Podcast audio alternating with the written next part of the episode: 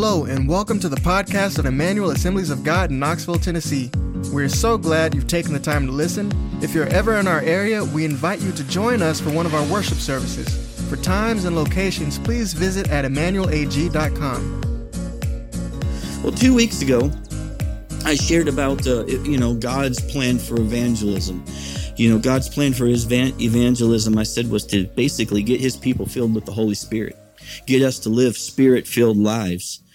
And uh, that's what I was emphasizing. You know, it's it's entirely possible to be a Christian, to be baptized in the Holy Spirit, even. You know, maybe a church goer, somebody who loves to sing songs and worship to God, maybe a giver.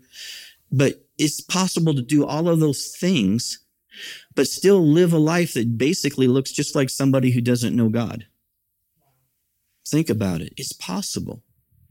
Shouldn't be possible, but it is possible. Come on, we've met people who've not been walking with God, and we know at times they've encountered God, right?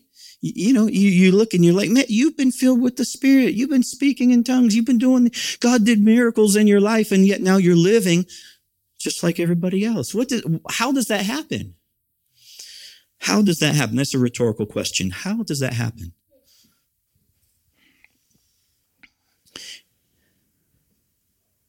You know, people can look at us and say, man, they're such spiritual people. But the question is, are we really yielding to the Spirit of God in our lives? Think about it. Are we really yielding to the Spirit of God? Or the fir- when we have a situation, do we immediately go to God? Do we immediately look to Him or yield to Him? Or is our first course of action looking to our own abilities and our own resources? Think about that. You know, have you ever counseled somebody giving them advice, man. I'm going to give you some advice because I know what you need to do kind of thing, right? But you did it in the natural, not by the Spirit of God. You ever done that? I've done it. Come on. We've all given advice. We all know, we all know what everybody else is supposed to be doing. right? And, and, sure, we should give each one another advice. We should counsel people where, where, where it's beneficial. But you know, they don't need just your opinion. They need to hear from God. They need to hear from the Spirit of God in you not human wisdom, but the Spirit of God. How many times, you know, have, you know, you have, you've been sick or whatever, and you go to the medicine cabinet or the doctor first, right? Before you pray, before you look to Jesus as your healer. You know, the devil's, the devil's trying to train us just to accept some things in our lives. I love the fact that Carolyn would not accept the fact that the doctor said you're going to be on oxygen for the rest of your life. She said, No, I'm not going to take that. Me and Jesus are going to do something else. And she wasn't offered any help from the doctor early on. Now, now he's come around, thank God. But she wasn't offered any help from the doctor early on that it would even be possible. But she said, No, I'm, I'm not going to go that way. And you know, I'm not saying that don't go to the medicine cabinet or don't go to the doctor, but first, come on, we need to look to Jesus. He's our healer. And the devil wants us to be trained that, well, we're just going to have to go through this again. We're going to have to put up with this again you know, got, got the symptoms again. It's going to be another two weeks or whatever it is. We won't get to go and be with our friends for two more. No, uh-uh. No, Jesus is my healer. You know, so, so are we really being spiritual people or not? That's, that's, are we yielding to the Spirit? Is the Spirit working in our lives in these ways? Have you ever tried to out, work out your relationship issues just with your own wisdom and understanding? How'd that work for you? Come on, seek God's counsel, seek God's wisdom in the situation, right? You know, even Je- Jesus even said that we could pray and should pray to the Father, give us this day our daily bread. That's what he said. And yet, how many of us don't even think to thank, ask God for, for food? We just go and we buy food from the money that we worked from our own sweat and our own sweat of our brow and the work of our hands. And he's all this time, he's willing to provide for us in a supernatural way. We settled for so much less than what we could have. See, God is looking to do wonderful things in our lives. He's looking to do wonderful things in our church, in our communities, in our homes. But what we've got to do, we've got to learn how to yield to his spirit. So two weeks ago, I, I, talked about this and I said, you know, all four gospels introduce Jesus as the one who will baptize people with the Holy Spirit. And so you know, John the Baptist starts off, he's the one who will baptize you with the Holy Spirit and with fire. It's in Matthew, it's in Mark, it's in Luke, and it's in John. It's a, it must be important if it's in all four, but yet you can read the entire Gospels all through Matthew, Mark, Luke, and John, and not one time do you see him baptizing anybody with the Holy Spirit. Yet you know it's important because John the Baptist said this is going to be his ministry. So John gives us a couple of clues as you're reading through the book of John. He gives us some clues as to why. In John chapter 7, verse 38 and 39, Jesus says, Whoever believes in me, as the scripture has said, out of his heart will flow rivers of living water. Now this he said about the Spirit, whom those who believed in him were to receive, for as yet the Spirit had not yet been given because Jesus had not yet been glorified. So there's a clue right there. The Spirit had not yet been given. So I want you to make a mental note here. John is writing actually to a people who had already experienced the power of the Spirit. They're already experiencing the Spirit working in their lives. And what he's doing, he's going back and explaining to them, you know, there was a time where what you are experiencing wasn't available to us yet. Back when we were walking with Jesus, we were with him. We were seeing all these things he was doing, but we were not yet baptized in the Holy Spirit because the Spirit had not yet been given. There was a time, believe it or not, when the Spirit had not yet been given. But even then, in that time, Jesus was talking about the time when the Spirit would come, right? You can see it uh, toward the end of the book in John 16. He has this lengthy conversation, and there's many references to the Spirit's coming and what he would do. I just want to read to you verse 7 of chapter 16. Jesus says, Nevertheless, I tell you the truth. It's to your advantage that I go away. For if I do not go away, the Helper will not come to you. But if I go, I will send him to you. So Jesus is saying, I'm going to go away. I'm going to the Father. And when I go, I'm going to send you the helper, the Holy Spirit. And so what we do, we see here that the baptism with the Holy Spirit is going to be something that Jesus does, not in his earthly ministry, but after he goes to the right hand of the Father. Right? This is a key function in Jesus' ministry. This is how, this is how the Bible introduces Jesus Christ. He's going to be the one to baptize with the Holy Spirit. This is an important piece of information about the ministry of Jesus. This is an important uh, function or ministry office that Jesus has, the baptizer with the Holy Spirit. It's something that we should not ignore. We need to live spirit filled lives. Amen. Baptized in the Holy Spirit, letting the Spirit use us and move through us in signs and wonders and miracles. We need to learn how to yield to the Spirit constantly and all these things. Yeah, we should counsel one another. Go back through my list. We should counsel one another. We need to, you know, uh, do whatever we need to do to feel well. None of that's wrong, but we need to do it in the power of the Spirit. Everything we do, we need to do in the power of the Spirit. So listen to this. The Gospels were not written just to convince people that you needed the Holy Spirit. The Gospels were written to explain why you are experiencing the Holy Spirit right now. Do you get what I'm saying? Because the gospels weren't written while Jesus was on the earth. The gospels were written years after he went to heaven. The Holy Spirit came. People were experiencing miracles, signs and wonders. And the gospels were written and they said, you know what? This is what John the Baptist said he was going to do from the beginning. This is why we have the Holy Spirit because Jesus went to the right hand of the Father and poured this out. They're explaining what's going on. They were explaining what was happening. They were explaining what they were experiencing. They were explaining just exactly who was the one who was sending the Holy Spirit. And you know, evangelism is a lot easier. We talk about winning, you know, reaching out and winning the world for Jesus. You know, it's a lot easier when the Spirit is moving and having His way. It just is. I know sometimes we can get embarrassed by some of the things people say is the Holy Spirit, but where the Holy Spirit is really free to do what only He can do, it's a lot easier to tell people that they need to repent, that they need to serve Him, that they need to give their lives to Him. I mean, understand the demands of the gospel. It's like Jesus is standing there and he's saying, look, if it wasn't worth dying for, I would have never asked you to do it. I'm asking you to give your lives to this message completely. We don't, we don't present it with that kind of clarity, do we? No, it's like, oh, Jesus wants to be your friend. He wants to just add Jesus to your, no. You, you, you surrender your life when you come into the kingdom. You come under the authority of another. That's what a king is. You come into the kingdom and the king is now your boss. Have we presented it with that kind of clarity? Well, when the Holy Spirit's working, you can. Where people are being saved, where people are, the Holy Spirit's working in their heart, where signs and wonders are happening. That's a very reasonable demand to make. But if you're just another club, I mean, who, who's going to give your life for that? I'll join your club too. And then on Tuesday, I'll go to the other club. And on Wednesday, I'll go to the other club. And on Friday night, I'll go to the other club. And I'll come to your club on Sunday morning. That's not the gospel, is it? That's not the gospel you read about in this book, is it? There's a, there's a level of living, that spirit filled living that's beyond what, what most people have experienced.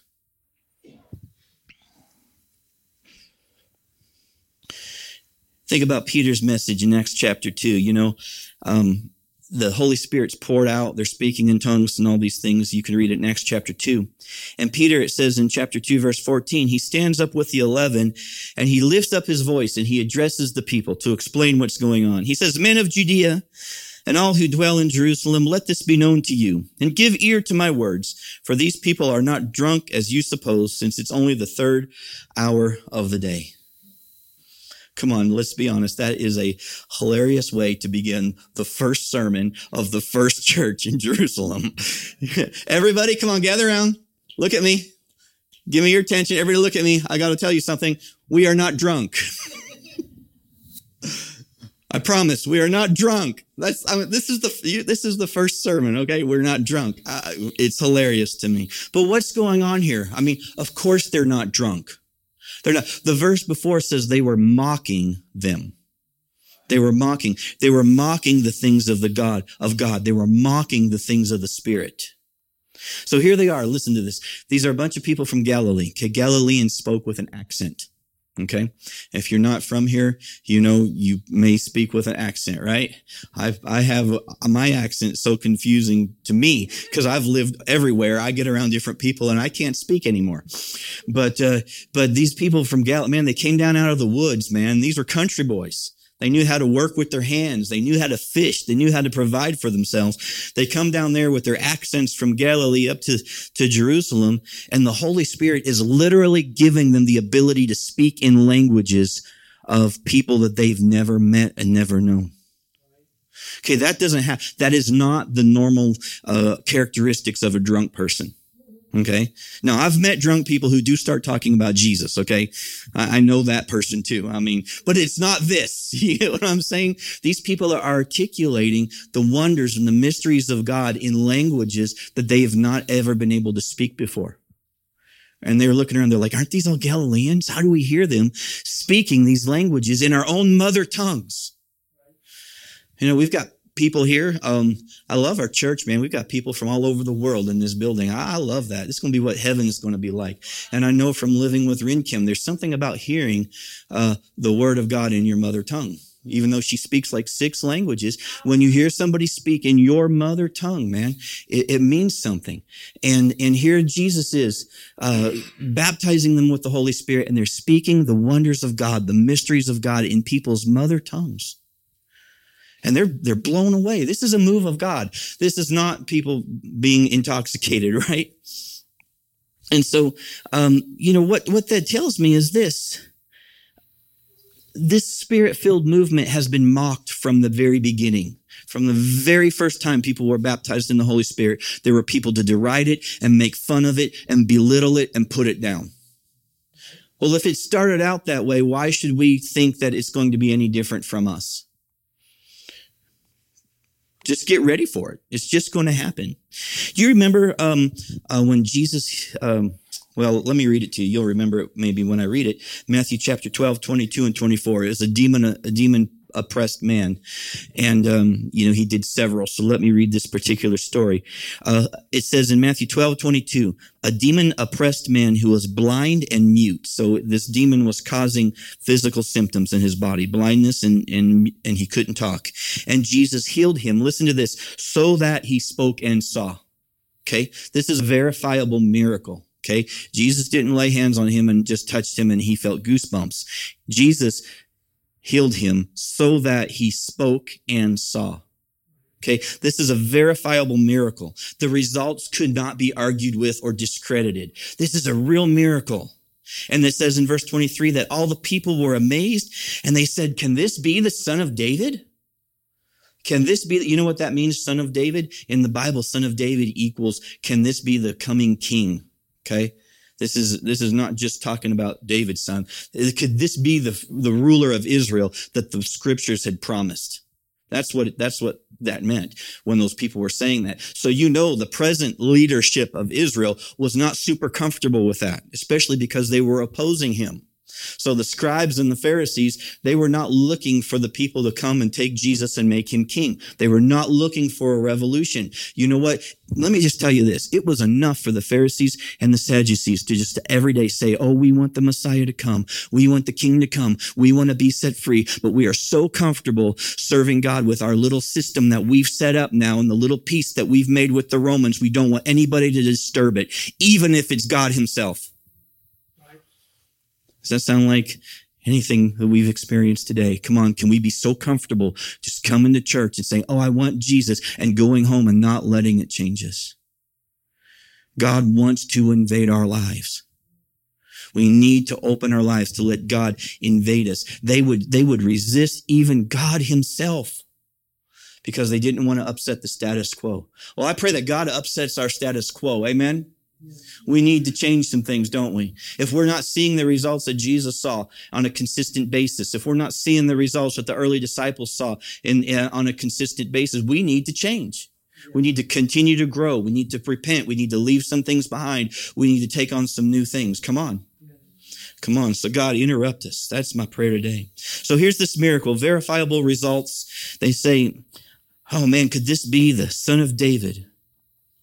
And when the Pharisees heard it, they heard it. What did they say? It's only by Beelzebul, the prince of demons, that this man casts out demons. They're mocking him. This is a very, the man couldn't see and couldn't speak. Now he can see and speak. And they say what? They can't, they can't argue with the miracle. So they say, oh, he's doing it by the devil's power. Yeah, he's in league with Satan. That's how he did it. They knew he wasn't in league with Satan. What are they doing? They're mocking him. They're belittling him.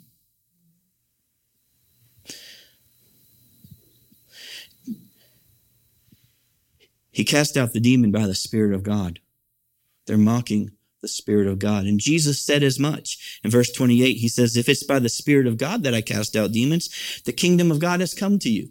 okay, if the kingdom of God comes to him, he's talking about a kingdom, authority, a king coming. He's like, your worst fears are coming true. the kingdom is here and you'll be subjected to it. But here's the thing in, in verse 31, he says, therefore I tell you that every sin and blasphemy will be forgiven people, but the blasphemy against the spirit will not be forgiven. And whoever speaks a word against the Son of Man, he'll be forgiven. But whoever speaks against the Holy Spirit will not be forgiven, either in this age or in the age to come. Making a mockery of the things of the Spirit is a serious offense. Uh, come on. Is there anywhere else in the Bible that you read that, that says, um, uh, if you do this, you will not be forgiven? It's the only one I know about. It's a serious thing. And here these people are on the day of Pentecost saying they're drunk. And it's not the case. They're mocking the things of the Spirit. And they knew it. And Jesus knew they knew it. And so he called them out on it. And the people knew that Peter and the disciples weren't drunk. And so Peter says, No, we're not drunk. Look, as you step into the things of God, they'll come against you too. Peter said, Hear my words. And, and you know why they came against him? They didn't come against them just because they didn't like what they were doing or their son. They, they came against them exactly for the exact reason that they were representing God. They were moving in the spirit of God. They had real miracles. That's why they, they did, that's why they came against Jesus because his miracle was real. It really happened. On the day of Pentecost, that miracle was real. That's why they came against it. They were trying to discredit it, but it stood and they couldn't argue with it. And so they discredited it. They tried to make a mockery of the messenger. And so don't be surprised if you move into the things of the Spirit and they make a mockery of you as well. Good news this morning. Just be ready for it. Be ready for it. Listen, don't let the mocker define your experience with the Holy Spirit. Right? Don't let the people in the world who don't know God, who have this high opinion of their own intelligence and their own enlightenment, don't let them determine how far you can go with God. It's time for us to press in and be people of the Spirit. Amen. I've always said about this church that we are established in the Word and empowered by the Spirit. Established in the Word and empowered by the Spirit. That makes us useful to God. That makes us useful to people. Come on, don't you want to be useful? Want to be useful. And then also don't be goofy either and blame it on the spirit. That's another thing. Just um, just a little side note. You can be goofy and blame it on the spirit. You better make sure it's the spirit in you. That's all. Or you can end up being the one who's guilty of, uh, you know, bringing reproach to the Holy Spirit. We don't want to do that as well. So uh, Peter says, first sermon, these people are not drunk as you suppose, since it's only the third hour in the day. But this is what was uttered through the prophet Joel or Joel. I need to say it in the Hebrew, Joel. I like that because it means Jehovah is God, Joel. It's a good name. Oh my, I had a new kid growing up, I think, named Joel, and he went to school with me, Joel. Yeah, it was Joel, Joel and Jimmy. Call him Joel, but it's Joel means Jehovah is God. It's a good name. Um, This is what was uttered through the prophet Joel. And so he goes on and he starts quoting what, what he said. And I love the fact that Peter stood up in the crowd and he says, look, we're not drunk, but look at this phrase. This is what? This is what? We've been studying the book of Acts on, on Wednesday nights and, uh, um, you guys, if you can come, come to our Wednesday night service. We we really have a great time. It's, it's, Bible study and prayer. It's it's a great time. We just wrapped up the study in the book of Acts. Rick is going to take the next um, uh, four four or so classes, and so come and and just be a part of what God is doing. I mean, you know, the strength of the church, um, uh, they say, is measured in the prayer meeting. right? You can have a mega church with 2,000 people and 12 people show up for the prayer meeting. Right? I praise God. We have, I don't know, I don't know, maybe 40, 50% in attendance some nights on the prayer meeting. Not every night, but sometimes we have, we have, it's, it shows us the, the condition of your hearts and our church, man. That's, that's a good thing. That's a blessing. And so Peter stands up there and he says, we're not drunk, but this is what the prophet Joel was talking about. See, we're not called first to be theologians and apologists. We're called first to be explainers of what God is doing. We're supposed to be able to demonstrate these things, right? Now we need theologians and apologetics. Those are good things. We, we, we, those are good pursuits. They're, they're beneficial to the body. But first and foremost, we are supposed to be explainers. You see that? This is what it looks like when God is moving. So Peter stands up. He says, this is what Joel was talking about when he said, in the last days, God declares, I'll pour out my spirit on all flesh. See, even Joel didn't know what he was talking about. If you go look at the commentaries for the book of Joel, they, they can't even really date it for sure. There's a couple different ideas of what it means. And Joel, Joel talks about after that time. Nobody really knew for sure what he was talking about, but Peter wasn't confused, was he? Peter wasn't confused at all. He said, look, this is what Joel was talking about right here. You want to see the fulfillment of it? The Holy Spirit's poured out on all flesh. And what you're seeing here, these signs and wonders and these flames of fire and these languages, this is the Holy Spirit. This is what Joel was talking about. And we're supposed to be able to do that. I think that's what's missing in the church today. The ability to stand there and say, look, this is that. This is what. This is what we need to do. This is what happens when you call upon the name of the Lord. This is what happens when you receive the Holy Spirit. This is what happens. Uh, this is what Jesus was talking about when he said, lay hands on the sick and they'll recover. This is what it looks like when God touches a person's life. This is what it looks like when somebody gives their life to Jesus and he delivers them from, from drugs or addiction. This is that. That's what the church should be filled with. So next week, I expect to have a hundred testimonies, which means each of you are going to have to have two. and that's okay. That's okay because God's working in your lives. And we're expecting to see, so we can stand up and say, this is what God was talking about when he said I could pray and have faith and he would meet my needs. This is how he did it. He brought me to church. He got me off of oxygen. He messed up my schedule. But this is what God was talking about when He's saying, I'll lead you. I'll guide you. I'll meet your needs. I'll provide for you. I've got a plan for you. This is what he was talking about. Come on. Can we really do that as a church? Because that's how we're supposed to be living. You know, we say we want to win the world for God, but we don't always trust his way of doing it because we think we've perfected it, right? We've got these little cute evangelism methods, man. And that's okay. Start with a method, but put the spirit in it. You know what I'm saying? Put the spirit in it. Methods are not necessarily wrong. If they were wrong, then, um, um, uh, what's his name? John Wesley, the founder of Methodism, would have a big problem. no, they were methodical and it, it was, it was not wrong. It's not wrong to be methodical at all, but make sure you put the spirit in there, right?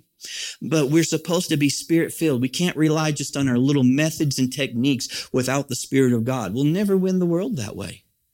And right now, statistically, I mean, at least in America, it looks like we're behind. It looks like we're losing traction and losing ground, not gaining.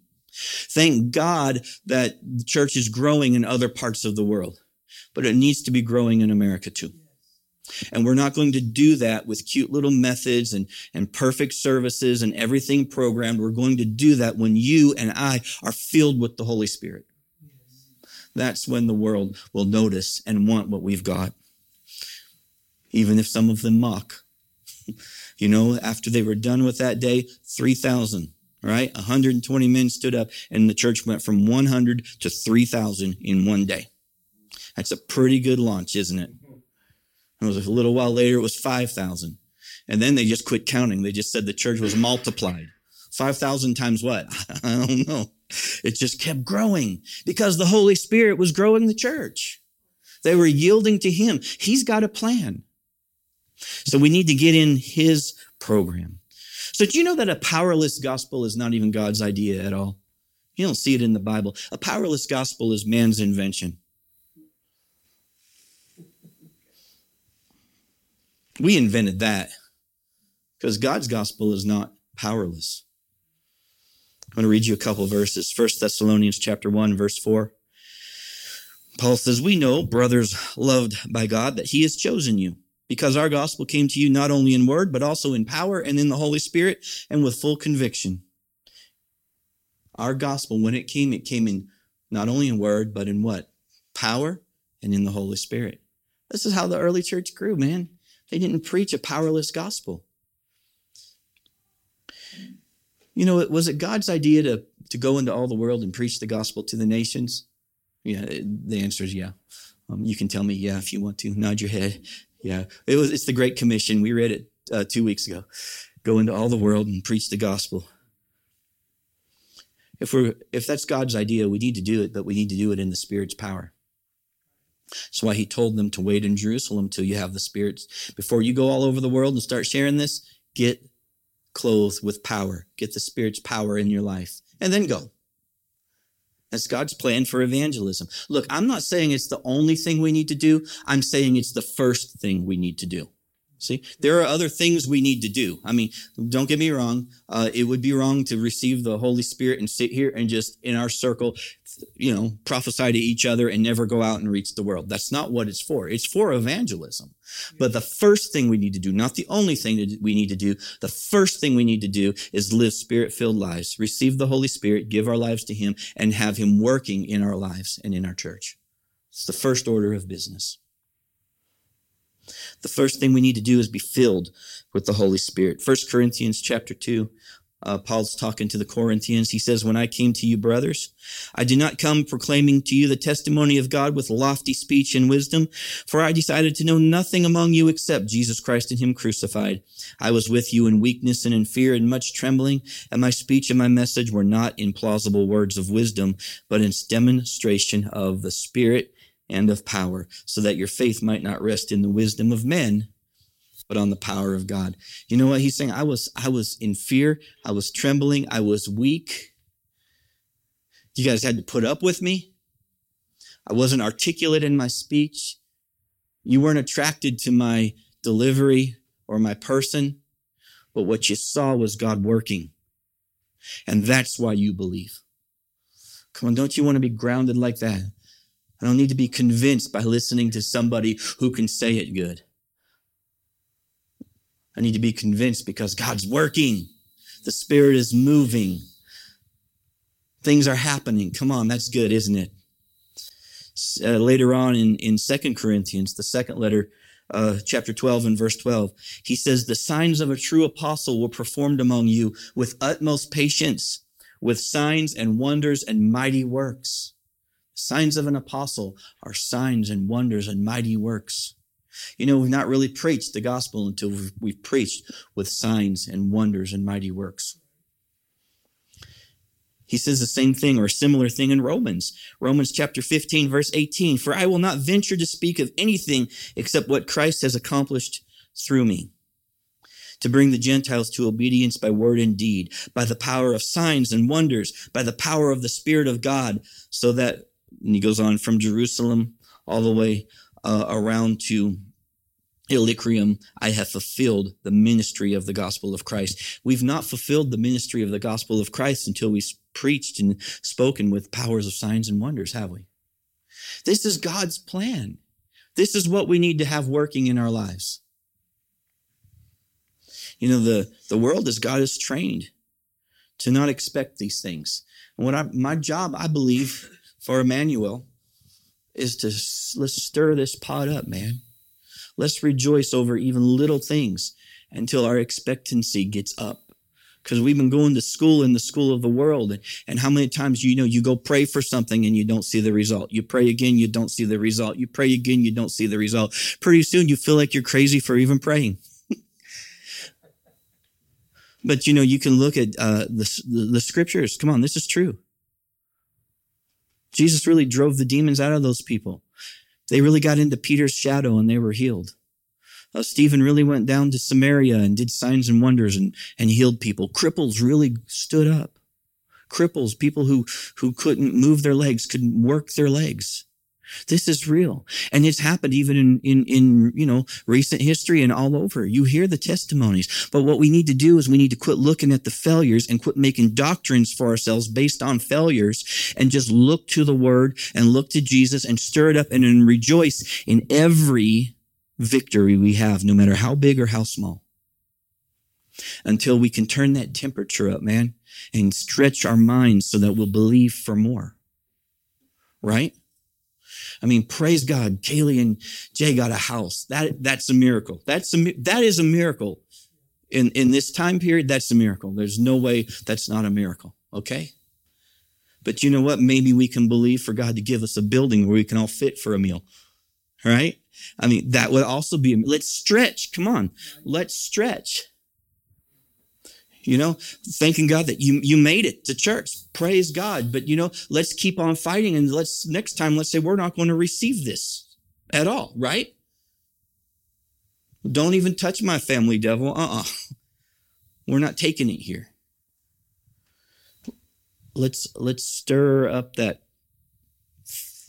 coals, man. Stir it into flames so that we believe for more.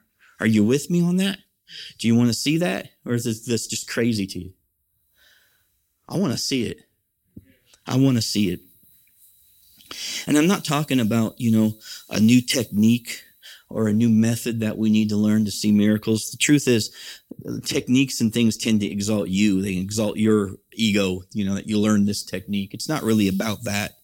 Techniques oftentimes are just shortcuts, you know, and they never really fail to deliver. You know, they're a shortcut to the power without going through the cross. You know, oh yeah, you can have resurrection life without dying. No, you can't. you can't even have resurrection without dying. You gotta, you gotta be crucified with him and then raised together with him before you can have the resurrection power working in your life. Come on, there are no shortcuts. There are no shortcuts. Oh, the whole, you could do this and, and just keep doing what you're doing and you can take this little power of the Holy Spirit and you can add it to your life. Well, okay. You're not going to add to your agenda. You're going to surrender to his agenda. And then you're going to speak for the Holy Spirit. You get what I'm trying to say? Techniques and gimmicks, they're just clouds without water. They're, they're trees without fruit. They're, they're a form of godliness, but with no real power.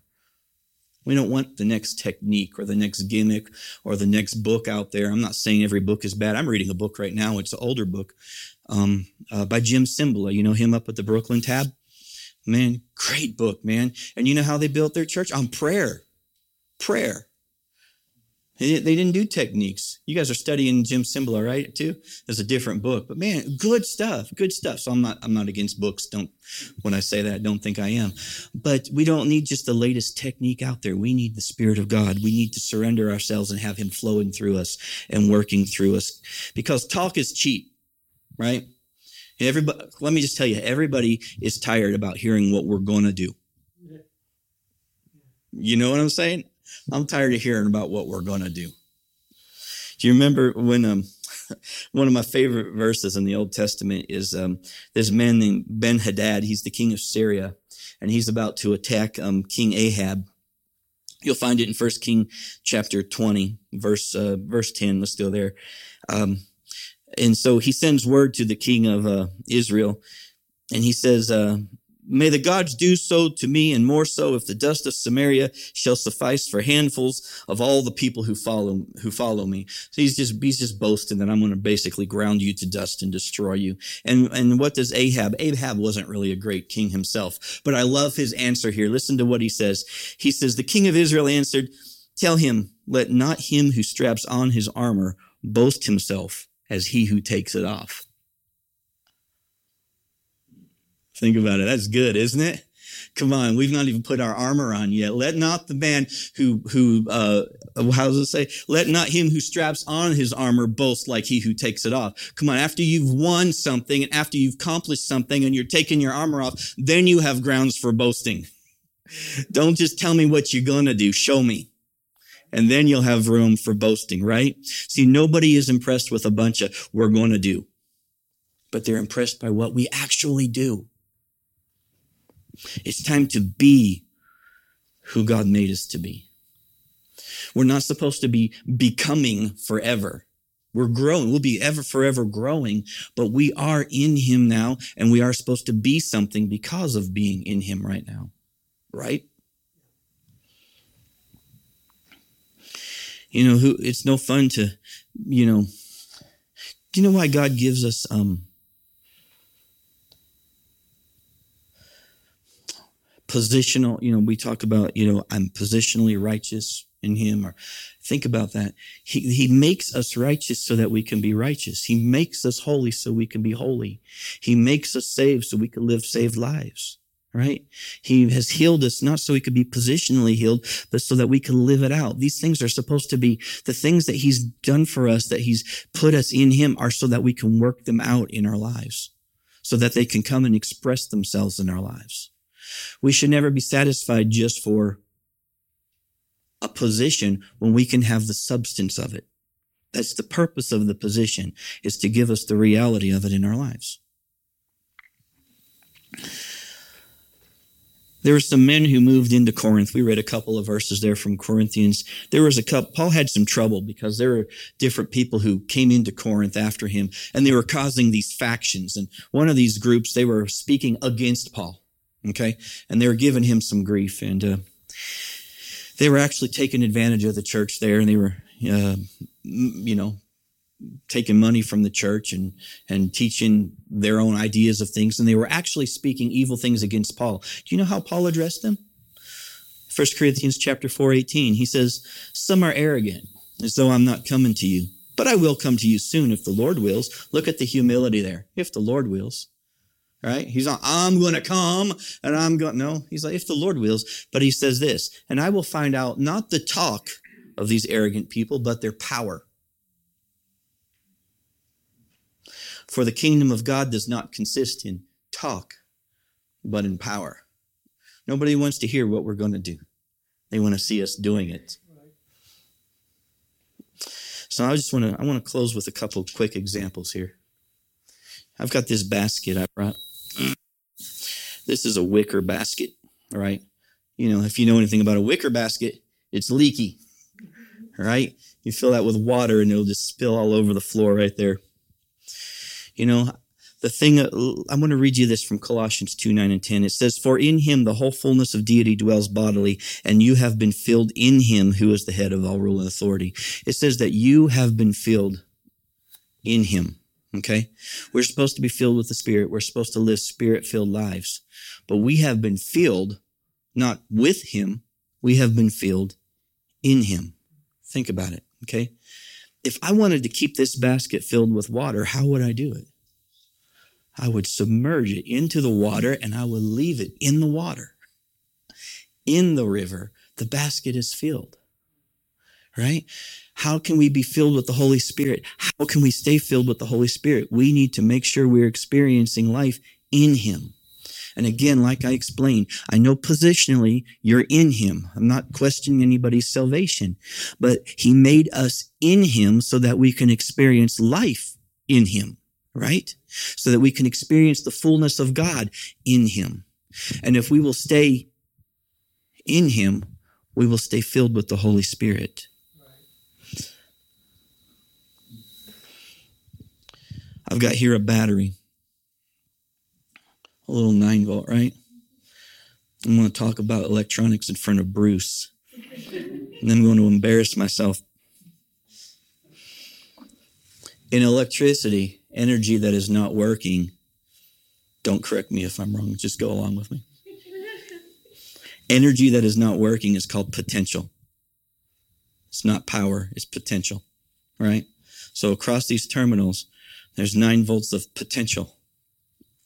Am I right so far? Good, thank you. I did study this years ago too, so not like you do. You work with it every day. You have the potential to be filled with the Spirit of God, right? But that potential doesn't become power until it's working until it's used, until it's connected across a load or, or a tool that's drawing the power. And it's the energy that's flowing through that tool that that's how you measure the power. Right? You have the potential to be full of God. You may even be filled with God. But that potential doesn't become the power of God until it's working in your life or in the situation. Do you see what I'm saying? God wants us to express the power. We all have the potential, but that potential will become power when we put it to work. That's what potential is. Look, I've got two batteries now. Okay.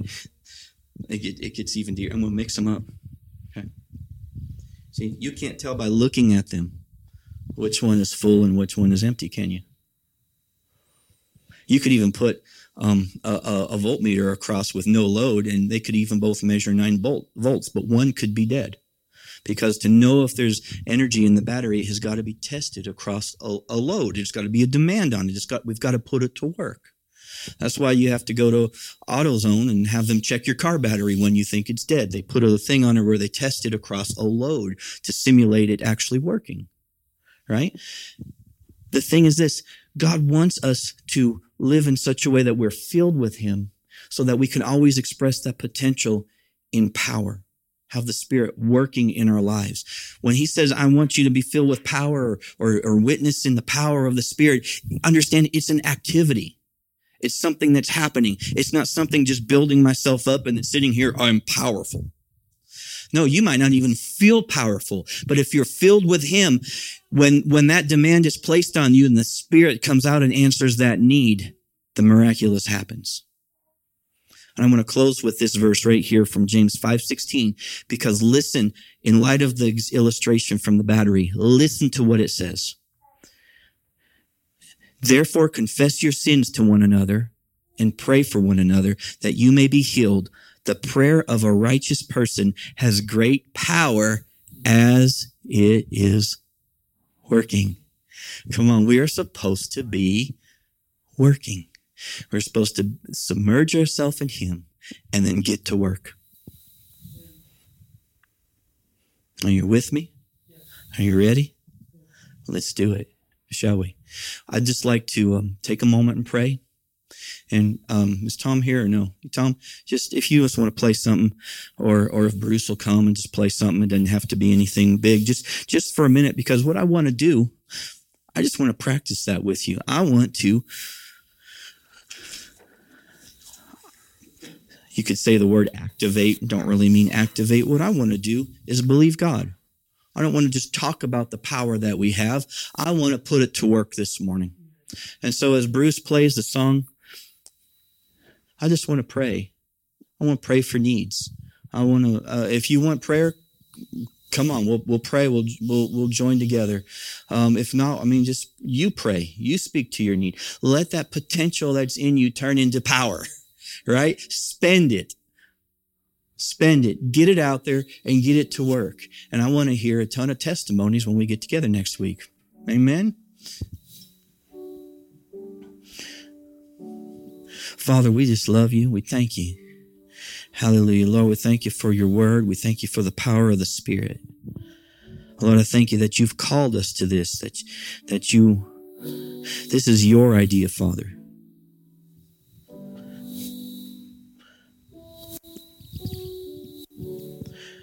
Father, I would ask that you would capture our imaginations once again. And instead of letting the world train us and, and the disappointments that we've had, let us look to you. Let us look to your word. Let us look to other Christians who are living the lives that, that we see in the Bible and realize that all things are possible. As the angel said, for nothing shall be impossible with God. And Father God, as I pray here this morning, I just stir up this, this gift of the Holy Spirit that's in me. And Father God, this, I, we do this together as a church, Lord, and we speak to these situations in our lives. Hallelujah. Father, Father God, I thank you for meeting needs here this morning. Father God, let that, let that potential become reality here today. Let that potential become the power to set people free this morning. Let that potential come the power right now to, for blinders to come off and people to see the light of the gospel. Father God, may that power be, that potential become the power to restore relationships with estranged loved ones, Lord, to bring people into the kingdom of God. Father God, may that power just continue to rest on us and flow through us, Lord, so that as we go out into our families and into our jobs, people are touched by it and affected by it. Father God, I thank you. Thank you. Anybody have a special need that you just like us to pray for, to minister to before we go?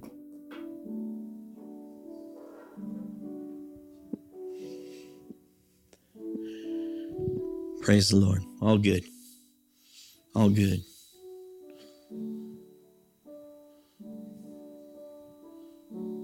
Let's do it. Let's be filled with the Holy Spirit. Amen. Let's push in this week. Let's come back next week with testimonies. Write them down so you don't forget.